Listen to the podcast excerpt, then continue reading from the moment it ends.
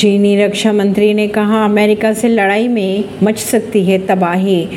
उन्होंने ये भी कहा, नाटो जैसे संगठन बनाकर एशियाई देशों को किडनैप किया जा रहा है। चीन के डिफेंस मिनिस्टर ली चोंग फू ने अमेरिका से चल रही तनातनी के बीच सिंगापुर में चुप्पी तोड़ते हुए कहा कि दोनों देशों के बीच बातचीत की अहमियत पर ज़ोर देना बहुत ज़रूरी है। शोंग फू ने कहा कि अगर चीन और अमेरिका में लड़ाई हुई तो पूरी दुनिया को इससे खतरा हो सकता है।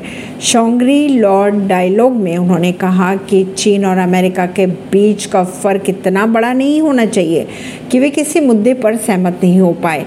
शोंगफू का ये कमेंट, उस समय आया जब अमेरिका सेना ने चीनी सेना पर उसके डिस्ट्रॉयर के पास असुरक्षित पैतरेबाजी करने के आरोप लगाए थे। नशीरुद्दीन शाह ने फिर दिया विवादित बयान, कहा, ऐसे अवार्ड्स दरवाजे पर लटके मिलेंगे, कहा लॉबिंग करने से मिलते हैं बॉलीवुड अवार्ड्स मेरा अब मोह भंग हो चुका है। चिरंजीवी ने कैंसर वाली अफवाहों को किया खारिज, कहा बिना मामले को समझे कुछ भी ना लिखे, ऐसी अफवाहें ना फैलाई जाए।